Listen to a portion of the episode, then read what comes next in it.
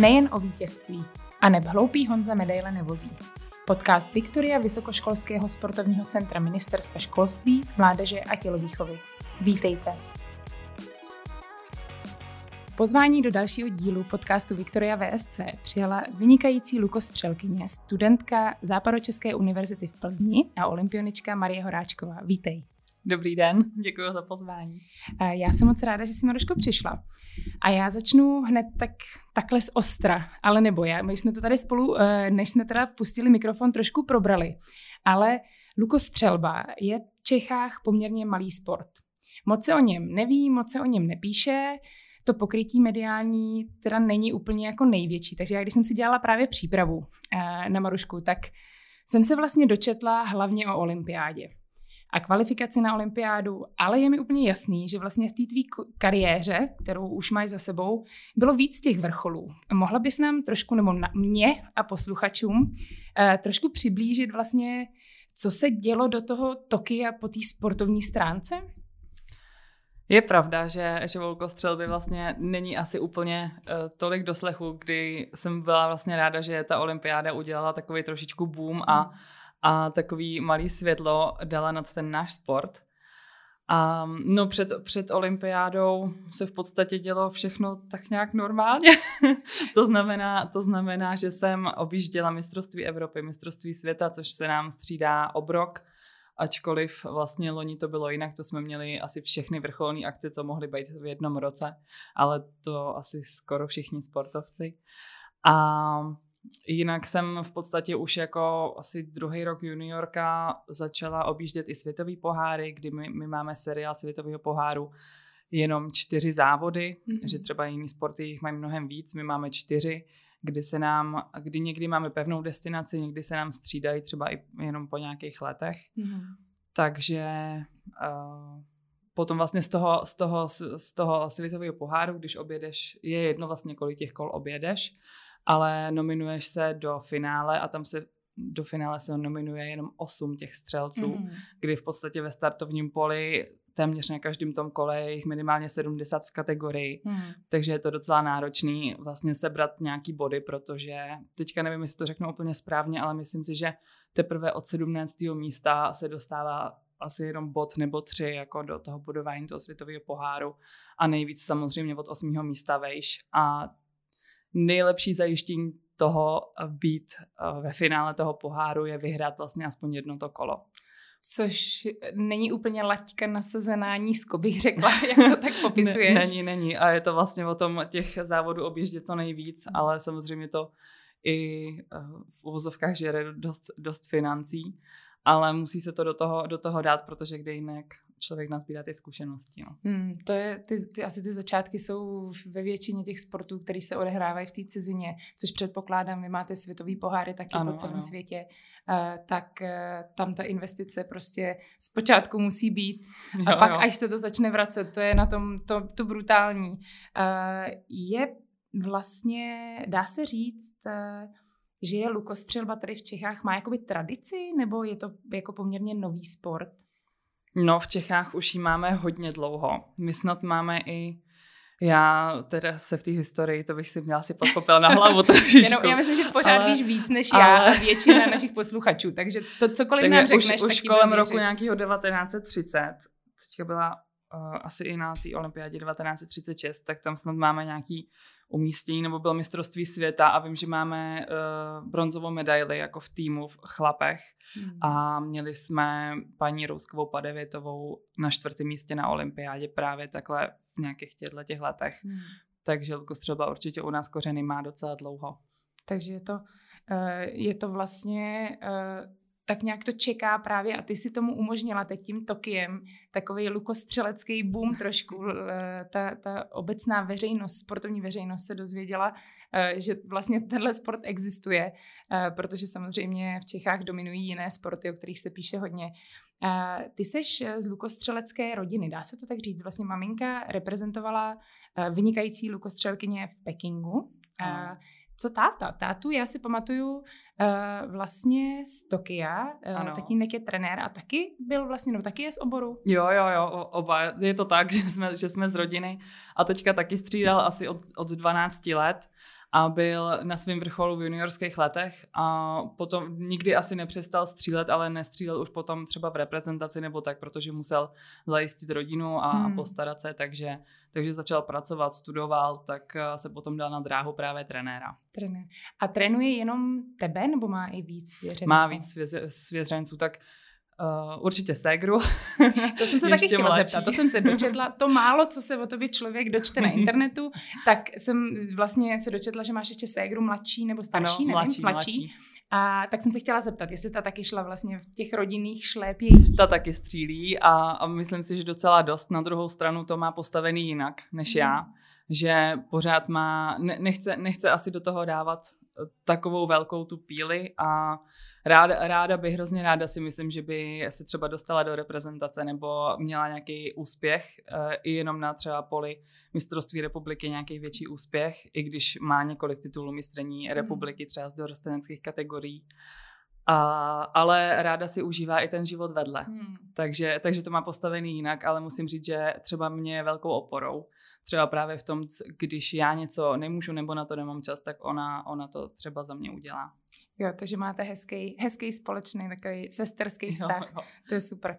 A jak se ti uh, vlastně, uh, když se tom spolupracuje s tátou? Protože tady ty, tady ty rodinný konstelace, uh, já sama vím, o čem mluvím, protože mě trénuje manžel mých posledních 12 let. A vím, že to vlastně u spousta lidí vzbuzuje takový jako otázky a pochybnosti, jak to může fungovat, jestli potom se doma jenom jako nemluví o tom sportu, jestli, tak by mě zajímalo, jak to vnímáš ty, protože já to třeba vždycky vnímala jako strašnou výhodu, že právě mám vlastně toho partnera z toho oboru, tak jestli to cítíš stejně. Já bych taky řekla, že je v tom určitá výhoda, už jenom z toho, že jsem v tom prostředí a, a vyrůstám v něm vlastně od malička. Jsem byla na střelnici a mamka nás tahala taky po všech závodech. A už jenom z toho, že vlastně ty rodiče rozumějí tomu, co, co to dítě dělá, hmm. takže, takže dokážou pochopit to zklamání nebo, nebo tu radost. Vědí, když jim řeknu uh, nějaký výsledek bodový, tak ví, co to znamená a umí to ohodnotit. Když třeba, uh, nebo, nebo, nebo na druhou stranu, tak jsem třeba poslouchala hodně historky, že jo, ze závodu, co mamka absolvovala, nebo ne, takže jsem se z toho mohla třeba i sama poučit. Hmm nemusela jsem si třeba všechno projít jako sama, že najednou ha prší, aha, tak mi padají šípy dolů, ale už jsem to věděla, že ha prší, hm, to bych si měla posunout to už jsem slyšela. takže, Co s tím dělat? ta, uh, takže si myslím, že to výhoda je. Na druhou stranu ta lukostřelba u nás doma je hodně. I jako diskutovaná doma obecně, právě protože vedeme vlastně náš klub v Plzni, takže, takže to je taky v podstatě takový pracovní pole, který hodně probíráme ale když jsou volný dny, třeba svátky, já nevím, Vánoce nebo něco, nějaký volný dny jiný, tak si myslím, umíme užít i bez lukostřelby. Já, já vždycky říkám, ono, když člověk eh, žije tím sportem, tak to není, to kolikrát už asi není práce, to je prostě životní styl, který ano. si člověk zvolí a dobrovolně si ho zvolí, takže ono samozřejmě pak s tím přicházejí různý ty i doma ty diskuze a člověk se rád o tom baví, jak se zlepšovat, co zlepšovat. Takže to je součást toho, tak jsem ráda, že to taky vnímáš vlastně jako výhodu, že máš prostor a možnost vlastně s tou rodinou se o tom bavit, to, co ty žiješ a že tomu rozumí. Maruško, mě by zajímalo, dá se lukostřelbou uživit dlouhodobě? Jenom lukostřelbou? No v podstatě zatím nemáme žádného profesionála uh, na té olympijské úrovni, ačkoliv já si myslím, že tady i díky Viktorii se nějakou cestičku možná uh, lehce prokopávám, ale to je ještě asi nějaká budoucnost, hmm. co, co, se, co se uvidí, ale myslím si, že to je taky jenom o tom chytnout uh, nějaký sponzory nebo se uchytit takhle v nějakém rezortu a hmm. mít, mít ty výsledky, tak třeba potom po nějakou dobu by to asi šlo. A ve světě uh, jsou sportovci nebo sportovkyně právě v tom v té vaší disciplíně, kteří jsou opravdu čistě profesionálové no, a nedělají já. vůbec nic jiný. Jo, teda. jo. Já, já, bych řekla, já bych řekla, že to je rozhodně více jak 50% z toho startovního hmm. pole. Já si myslím, že spíš tak 10 až 20% jako není. A hmm. i ačkoliv jsou to třeba studenti, jakože já hodně sleduju tu svoji věkovou kategorii, nebo ty mý vrstevníky, tak eh, ačkoliv jsou to studenti, tak mají vlastně tu lukostřelbu na, na plný úvazek, protože buď to jsou to eh, pod, pod policajtama nebo pod vojákama, hmm. nebo mají nějaký svůj vlastně jenom lukostřelecký rezort, ale to už jsou třeba země, které jsou větší a maj, mají to jinak než, než my. Hmm. Ten systém, ať už je to třeba Francie nebo třeba ta nejvíc dominující ve světě Korea, tak tam mají úplně ten systém jinak a vlastně ta lukostřelba je u nich národní sport takže je velice těžký jim konkurovat, ačkoliv vlastně to jde, protože mm. já vždycky říkám, že uh, když se postavíme na tu metu, tak jsme na tom oba úplně stejně, takže uh, zvítězí vždycky ten tě, uh, lepší, no. v tu chvíli lepší. V tu chvíli, v tu je chvíli. To tak. Odolnější. Je, to jsem se hned právě, teď mi nahrála na další otázku. Ono, když se řekne jako střílení z luku, tak si myslím, že většina lidí si představí kombinaci Robina Hooda, Hunger Games a Legolase, že někde pobíháte po lese a střílíte eh, z dřevěných luků, což eh, je hodně zkreslená představa. Je mi to úplně jasný, ale musela jsem to tady zmínit, no, protože jasný. i pro mě vlastně je to takový, člověk to zná jenom z filmu, nebo před, mm-hmm. především z filmu. A troufám si říct, že je to předsudek, který samozřejmě, ta realita potom je úplně jiná. Eh, mě by zajímala ta rutina, jaká, vlastně ta tréninková rutina, mm-hmm. protože eh, když se na to člověk třeba koukne jenom jako zvenku, tak si řekne, no oni tam vlastně jako stojí na jednom místě a střílejí na terč. Jasně. Takže ta fyzická vlastně jakoby příprava asi nemusí dělat. Působí to spíš tak, že by to bylo asi hlavně o hlavě a mm-hmm. že ta mhm. fyzička je jako druhodná. Já zase vím, že to je opravdu jako zkreslená představa. Tak by mě zajímalo, jestli bys nás tady všechny uvedla do reality, co to vlastně znamená vlastně bejt na té vrcholné úrovni uh, lukostřelec. Já si myslím, že je tam hodně věcí, které tam jsou, ale třeba právě na ten první pohled nejsou vidět, dokud si to třeba člověk neskusí. Hmm. A na jednu stranu ta psychika tam hraje úplně asi hlavní roli, ale jako psychika je zase úzce spojená s kondičkou. Takže pokud nemáme ten fyzický fond, tak, tak to nemůžeme ustát ani, ani v hlavě, ačkoliv bychom byli sebe víc nějak soustředěný nebo, nebo odhodlaný k tomu, že, že nějaký ten meč vyhrajem. Hmm. A rutina, rutina je jednoduchá, no, to, to, to se skládá z, ze střeleckých tréninků, který, mají, který jsou taky různorodý. To znamená, že třeba teď v zimním období když je na čem pracovat, tak se piluje třeba nějaká věc v technice. Většinou to je jenom jedna věc, protože navíc jakoby víc než jednu nebo dvě věci není vlastně ten mozek schopný pobrat. Hmm. Takže, takže jednu věc stěžení, která, která by dopomohla teda k lepším výkonům nebo k lepší třeba stabilizaci toho výstřelu nebo k lepšímu opakování, protože gro toho je to pořád dělat stejně. a Potom, potom třeba, když už máme přípravu před nějakýma prvníma závodama, tak, tak se soustředíme více na přesnost, což je zase trénink, který trvá delší dobu, ale nastřílí se tam třeba méně šípů. Mm.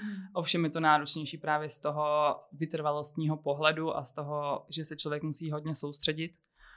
A samozřejmě to doprovází teda kondiční příprava, kdy já teďka mám, nebo i s Klárkou, s kolegyňkou z reprezentace, tak uh, Máme třikrát v týdnu posilovnu, exilový trénink, kdy jedeme klasický v podstatě trojboj, že hlavními těmi cviky jsou bench press, uh, dřepy a mrtvejtah. Mm-hmm. To, a to, to mě třeba trošičku překvapuje. To je zrovna, to jsou zrovna takový uh, cviky, který bych úplně ne, jako ty bych typla třeba na takový jako dynamičtější sporty, právě třeba mm-hmm. jako plážový volejbal, mm-hmm. nebo někde, kde je potřeba ta explozivita, uh, tak uh, proč zrovna tady ty jakoby sport, čistě jako nabrat sil, sílu? Čistě nabrat sílu, mít, mít prostě ten fyzický fond, protože já třeba vím, že vždycky v tomhle období přiberu i jako nějaký kila. Teďka, teďka jsem byla akorát na měření, tak mám půl kila svalů nahoře, tak, tak jsem měla radost. Ale vím, že z toho čerpám do té do tý sezony a je potřeba to udržovat, protože v podstatě, když si vezmeš, tak tři hodiny stojíš a ještě k tomu jako ta hlava pořád, pořád pracuje a je hmm. super koncentrovaná. Ačkoliv to má pauzy, že jo, nějaký, tak ale ty tři hodiny člověk se musí soustředit a a ještě k tomu vyvíjíš sílu, kdy vlastně ta nátahová síla luku je 16 až 20 kg v přepočtu. Hmm. Takže si vezmi, že jenom na závodě nataháš uh, v té kvalifikační části 72 krát 16 až 20 kg. s tím, že, no. s tím, že to musí být jako super přesně vlastně provedený všechny ty další pohyby tak eh, no, takže proto je asi. Takže prostě ta, síla je ten, je důležitá. To, potřebuje My jsme nabrat. v podstatě takový statický, ale silově vytrvalostní sport, dalo by se říct. To si myslím, že nejenom mě asi překvapí, protože to je přesně, eh, jak jsem říkala, ona ta představa, že to vypadá uh, no to vždycky vypadá, když to člověk už umí, tak jo, to zvenku jo. vypadá, že je to jako jednoduchý, pak si tam stoupne a drží to jak prase kost, jo, jo. což by byl přesně můj případ.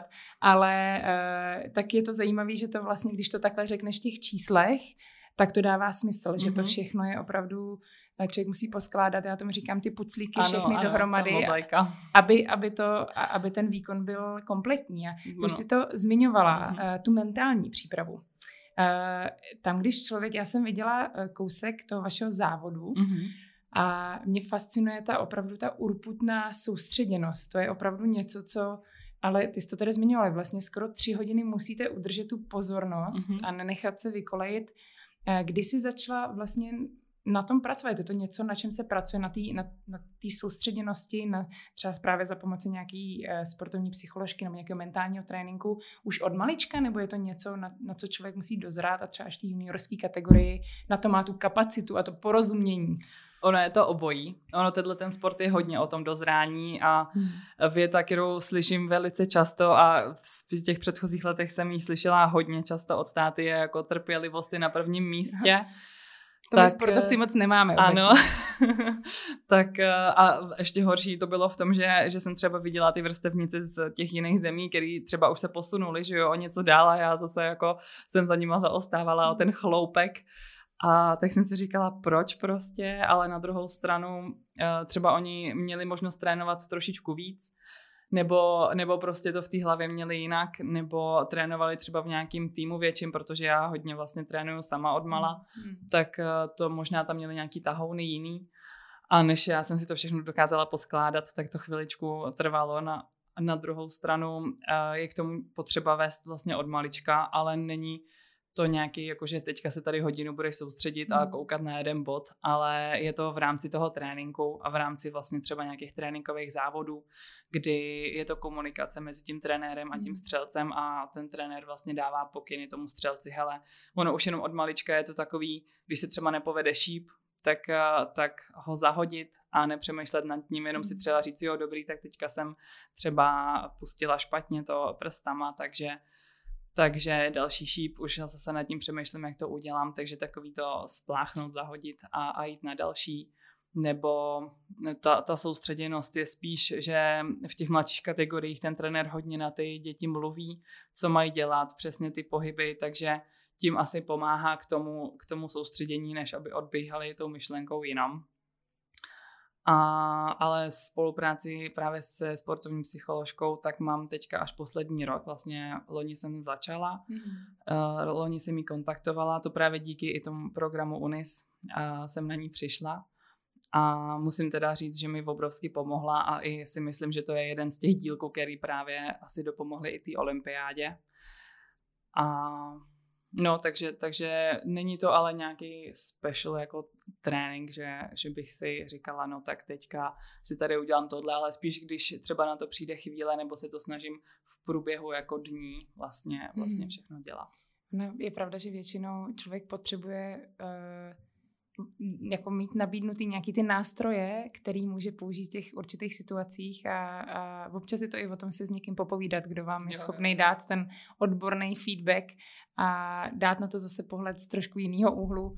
A kolikrát to člověkovi, člověku jo, stačí jo, jo. na to přehození těch myšlenek. Uh, co mě zaujalo, uh, na tebe uh, vlastně může teda trenér mluvit po celou tu dobu toho tvýho závodní. Samozřejmě asi jo, ve chvíli, jo. kdy ty se soustředíš a mhm. zrovna mm-hmm. máš asi ten... Uh, ten šíp vypustit, tak to asi zrovna není ideální chvíle na to, aby ti do toho někdo kafral, ale takže on ti může vlastně provést celou tou Může. celým tím závodem. Uh, je to uh, velká výhoda, anebo máš někdy i chvíle, kdy bys potřeboval být spíš jakoby sama v sobě a je to takový jako rušivý element? To asi záleží na dohodě toho střelce s trenérem, protože my teďka už víme, že já třeba chci hlásit jenom zásahy mm. a jsme domluvení, že jenom když se podívám mm. na toho trenéra, tak mi řekne ten zásah nebo na, na taťku teda. A, a třeba už jako já, už to mám tak, že, že vlastně střílím sama a jenom když bych něco potřebovala, tak se podívám. Na druhou stranu, když se třeba něco děje, nebo on vidí třeba nějakou jako chybu vyloženě, nebo když je potřeba třeba eh, vystřelit hodně dobře, třeba poslední šíp, tak třeba na mě jako promluví Maru, hele, tohle si pohlídej, jo, dobrý, tak to dostřílet. Velká, velkou výhodu to vnímám v těch uh, finálových soubojích, v těch pódiových, který jsem si vlastně měla možnost vyzkoušet asi zatím jenom čtyři. A tak tam ten trenér stojí v takovém boxíku, nesmí z toho boxíku vylézt. To, mm. to i vlastně v té kvalifikační části ten trenér stojí do pěti nebo tak tři až pět metrů za tím střelcem a s dalekohledem právě, takže to je, to je výhoda toho, že, že ten trenér může hlásit zásahy. A na těch, na, těch, na těch pódiích, tak tam se nám střídá čas, že každý ten střelec má 20 vteřin na, na svůj šíp a potom, co vystřelí první, tak se cvaká časomíra a jde střílet ten druhý. To jsou taky šachy. No, jo.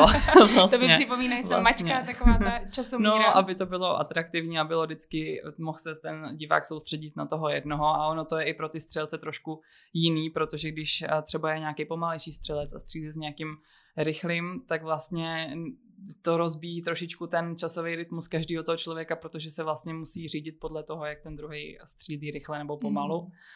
A takže to jsem docela ráda, že tam někdo za mnou je a, a můžu si vždycky jako uh, udělat takovou kontrolu, jako jestli teď mám střílet nebo ne, i když tam ta časovíra cvakne, jako jo, tak, tak jsme domluvený vlastně tak, že, že se vždycky podívá, jestli, jestli už tam je ten můj čas a řekne, tak jedem, nebo tak pojď, nebo něco Takže takovýho. máš takový extra, extra rádce pomocníka, jo, to člověk občas v těch kritických momentech velice ocení. Ano, ano. A uh, takže je to teda v těch pódiových uh, vlastně kolech, mm-hmm. pak mhm. už je to takhle časově omezený. V těch předchozích kolech ty máš kolik chceš času na to, abys vystřelila? Ne, ne. Taky musíš... Tam je v kvalifikační části střílí na šest šípů na jednu sadu. Těch mm-hmm. sad se střílí uh, dvakrát šest vlastně, vždycky mm-hmm. je mhm. šest, pak je 10-15 minut pauza a zase mm-hmm. dalších šest. A na, na každou tu jednu sadu, na těch šest čípů, máme časový limit 4 minuty. Mm-hmm. Teďka už se to zkracuje a uvidí se, jestli, jestli to teda uh, bude nebo nebude od dubna na 3 minuty, mm-hmm. což znamená, že jsme, tyjo, teďka zase ta matika, Ty, uh, že jsme měli 40 vteřin na šíp a teďka máme jenom, nebo měli bychom mít jenom 30, což se zdá jako docela hodně.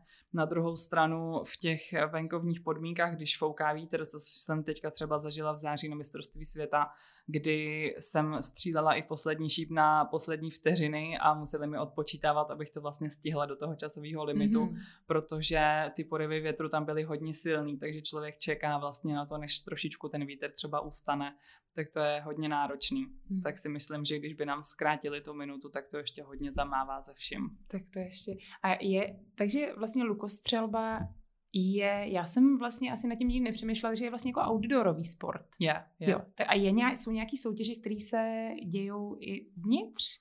Je halová, halová lukostřelba mm. a mhm. ta se střílí na 18 metrů jenom. Mm. Je tam jiný terč, mm. je tam v průměru 40 cm a máme tam vlastně jenom do, do, šest, do šestého podovaného pole. Ne, od pětky dál už to tam není. A jsou to tři terčíky nad sebou, kdy mm-hmm. do mhm. každého terčíku musíme střelit jeden šíp. Takže když se někdo netrefí do nějakého nebo omylem střelí dva šípy do jednoho terčíku, tak se mu ten jeden nejlepší zásah nepočítá. Aha. A je to něco, dá se teda říct, že to je úplně jako jiná disciplína. Je, je, to, je, to, je to jakoby jiný. Na druhou stranu Uh, je to pořád stejný v tom, že člověk střílí a ta halová si myslím, že je ještě mnohem víc o hlavě, protože tam se dá zase vystřelit maximální počet bodů uh, 600 a mně se teďka povedlo dát 587 nový český rekord a tam jsou taky velký rozdíly právě v tom, kdo už je vystřílený, kdo to třeba víc zvládá tou hlavou, tak střílí 570 a víc. Ale musím teda říct, že i velice dobrý výsledek je třeba 550 bodů. Mm-hmm. Takže ta, tam je ta uh, škála taky docela, docela široká mm-hmm. potom uh, na tom, kdo je na jaký úrovni. A já vždycky tu halovou lukostřelbu beru jako takový doplněk a jdu si nějaký závody střelit, ale spíš třeba, když máme ligu nebo mistrovství republiky. Hmm. Ale docela bych ráda se třeba někdy podívala i do zahraničí, protože tam je i tak, i existuje vlastně uh, světový pohár v té halové lukostřelbě, nebo je to jako série hmm. uh, světová. Takže když jsem na to letos koukala, tak jsem říkala, jo, tak to bych mohla mm-hmm. už tam taky, taky se procpat, že ty výsledky moje už na to jsou taky dost dobrý, takže třeba to příští rok zkusím. Tak i to právě, jak jsi uh, zmiňovala, uh, tím, že třeba ta halová lukostřeba možná ještě o to víc o hlavě, uh, je vlastně nějaký věkový limit, kdy už by se dalo říct, že ten sportovec, ten lukostřelec už je jako moc starý, nebo dá se vykompenzovat vlastně ta zkušenost a ten klid a ta, ten nadhled vlastně a právě jak si říkala ty, ty odstřílený různý závody v těch těžkých podmínkách tím, že třeba už není fyzicky jakoby ne, nej, nejmladší, ale má to právě v té hlavě, dá se třeba střílet, teď řeknu třeba do 50, do 60. To je právě si myslím jeden eh, z takových, dejme tomu, bonusů, nebo vlastně to, že asi moc, moc jiných sportů to nemá, že my to věkový omezení vlastně nemáme. Mm-hmm. Takže my eh, v České republice máme i kategorie eh, seniorů, kdy jsou, je to kategorie od 50 let. Mm-hmm. Teďka se vytvořila ještě nová kategorie, to je nějaký senior plus, myslím, a to je asi od 60 nebo od 65 let a jsou docela hojně obsazené ty kategorie. Takže je to, je to docela hezký, že vlastně i uh, člověk, který to má jako hobby, se může vlastně účastnit i takhle třeba mistrovství republiky.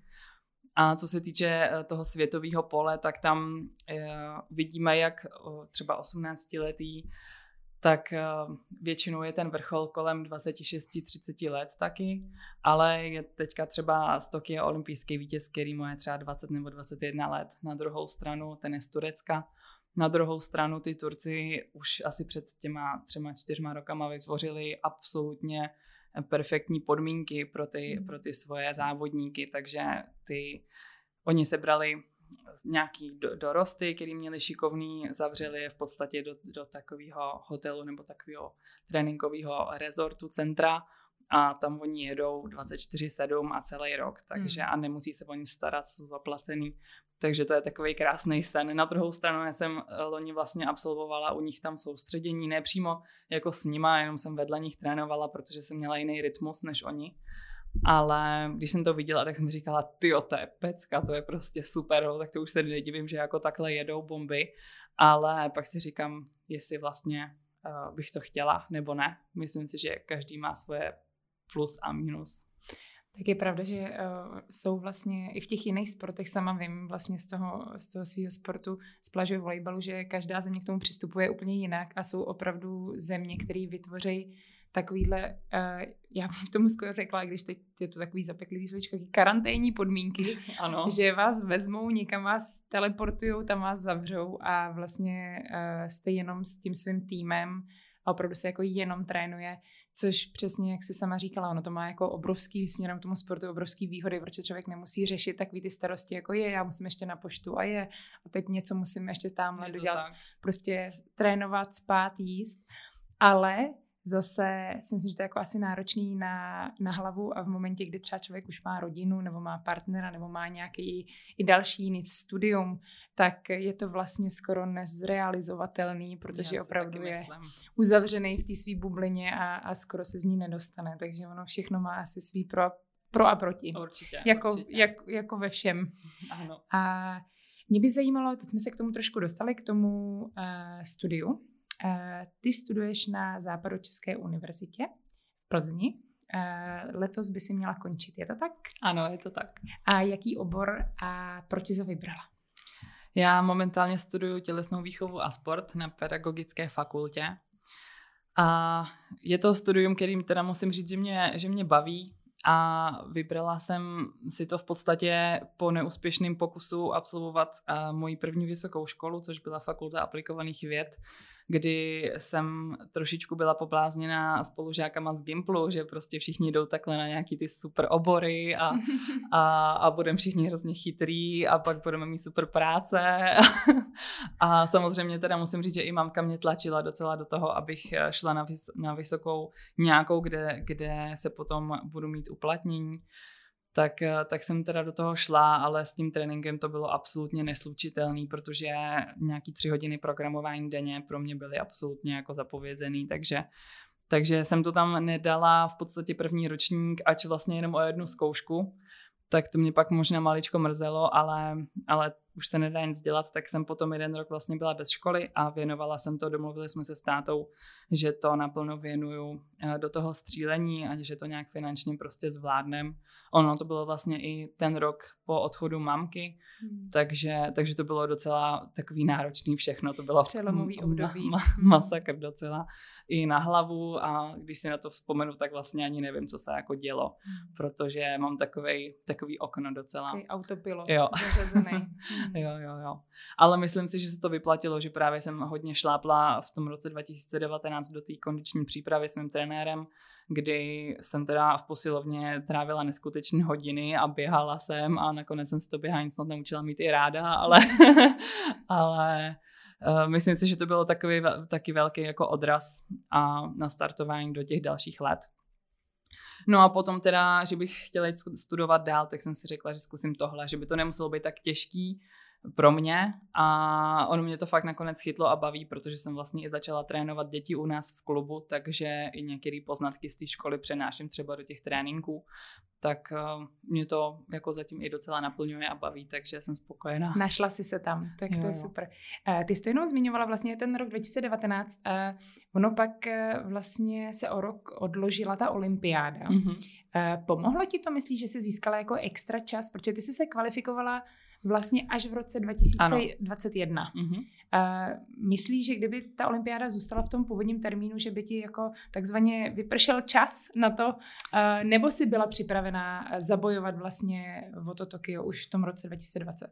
Já si myslím, že jsem připravená byla, protože 2019 bylo mistrovství světa, kdy právě byly ty první nominace na, na tu olympiádu. A to bylo absolutně moje fiasko, jedno z největších, kdy jsem se ani vlastně nedostala do těch eliminačních soubojů, takže mistrovství světa pro mě skončilo po prvním dni a po té kvalifikaci jsem uh, tři hodiny měla neutichající pláč a bylo to, to bylo hodně náročný. Ale potom vlastně v tom roce 2020, i když teda nebyly žádný uh, mezinárodní závody, tak aspoň na českém poli jsme vlastně mohli nějak uh, závodit a i se uspořádal takový online mezinárodní závod, do kterého se přihlásili francouzi, Turci, Italové, teďka nevím, kdo všechno, hmm.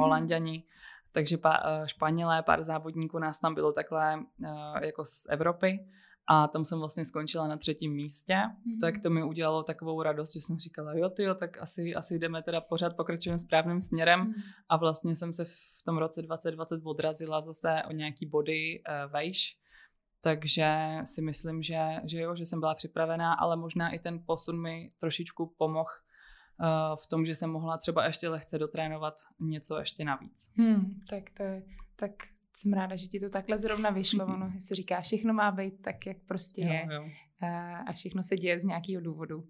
A, tak my se blížíme pomalu do finiše a já se musím zeptat, co tě teď čeká v, vlastně v blízké budoucnosti a zároveň jaký je teď tvůj vlastně takový dlouhodobější cíl, na co se teď upínáš a připravuješ?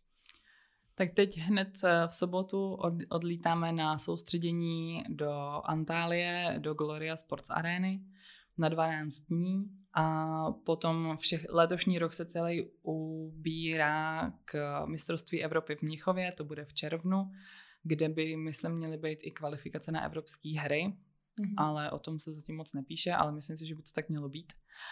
No a potom bych chtěla obět vlastně všechny čtyři ty světové poháry, kdy jeden je teda s otazníkem, protože v době toho světového poháru uh, by měla být univerziáda, Ovšem to ještě nemám taky konečný odklepnutí, jestli tam, jestli tam pojedu nebo ne, takže buď to univerziáda nebo třetí světový mm-hmm. pohár.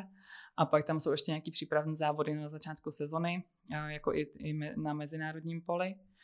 No a jinak celou tu přípravu ubírám k Paříži.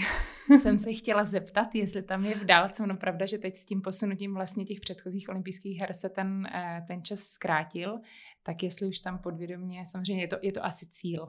Je to cíl, je to cíl. A ono vlastně příští rok, dá se říct, 2023, máme eh, na mistrovství světa zase ty první nominace, kdy je tam největší možnost se kvalifikovat v týmu což bychom hrozně chtěli, protože mhm. teďka máme tři velice kvalitní jako lukostřelkyně v reprezentaci, takže když nám všem vydrží zdraví a myslím si, že chuť máme všechny tři, a i se docela, myslím, podporujeme a začínáme, začínáme komunikovat teďka právě i na soustředění, pojedeme všechny dohromady, mm-hmm. tak eh, že by nám to mohlo klapnout.